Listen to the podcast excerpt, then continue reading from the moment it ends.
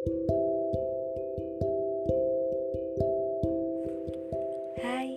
gimana kabar kalian hari ini?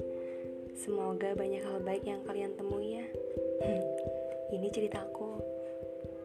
Ceritanya memang sudah kelar. Kisahnya juga hanya sudah sekedar kisah. Tapi saya berusaha gimana caranya agar hanya ceritanya yang kelar, bukan dengan pertemanan yang kita jalin. Susah sih sebenarnya. Saya yang pernah menjatuhkan luka kemudian memaksa agar tetap berteman. Hmm, egois ya kelihatannya.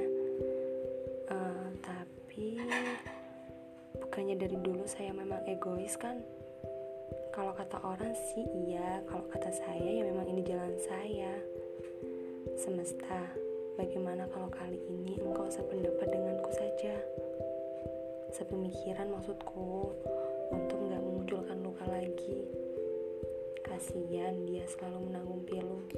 Tapi kembali lagi, ternyata semesta nggak mau diajak diskusi. Hmm. Hampir aja ia menimbulkan masalah baru yang saya juga nggak tahu. Kok tiba-tiba ada? Kok bisa? Ya, ya sudahlah saya nggak tahu yang saya tahu semesta selalu mempunyai cara sendiri untuk bahagianya.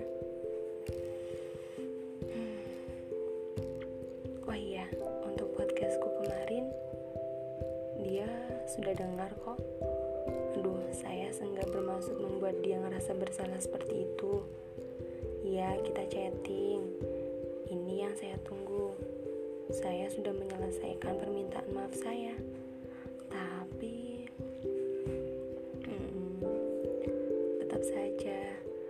Jantung saya nggak bisa diajak diskusi. Dasar semesta selalu menertawakan saya. Bisa-bisanya semesta seperti itu di saat saya sendiri nggak tahu saya harus apa di keadaan seperti ini. Oh iya, ada lagi perihal rumah. Mungkin sekitar 30% dia masih rumahku ini masih mungkin ya jadi nggak tahu bisa aja iya bisa aja enggak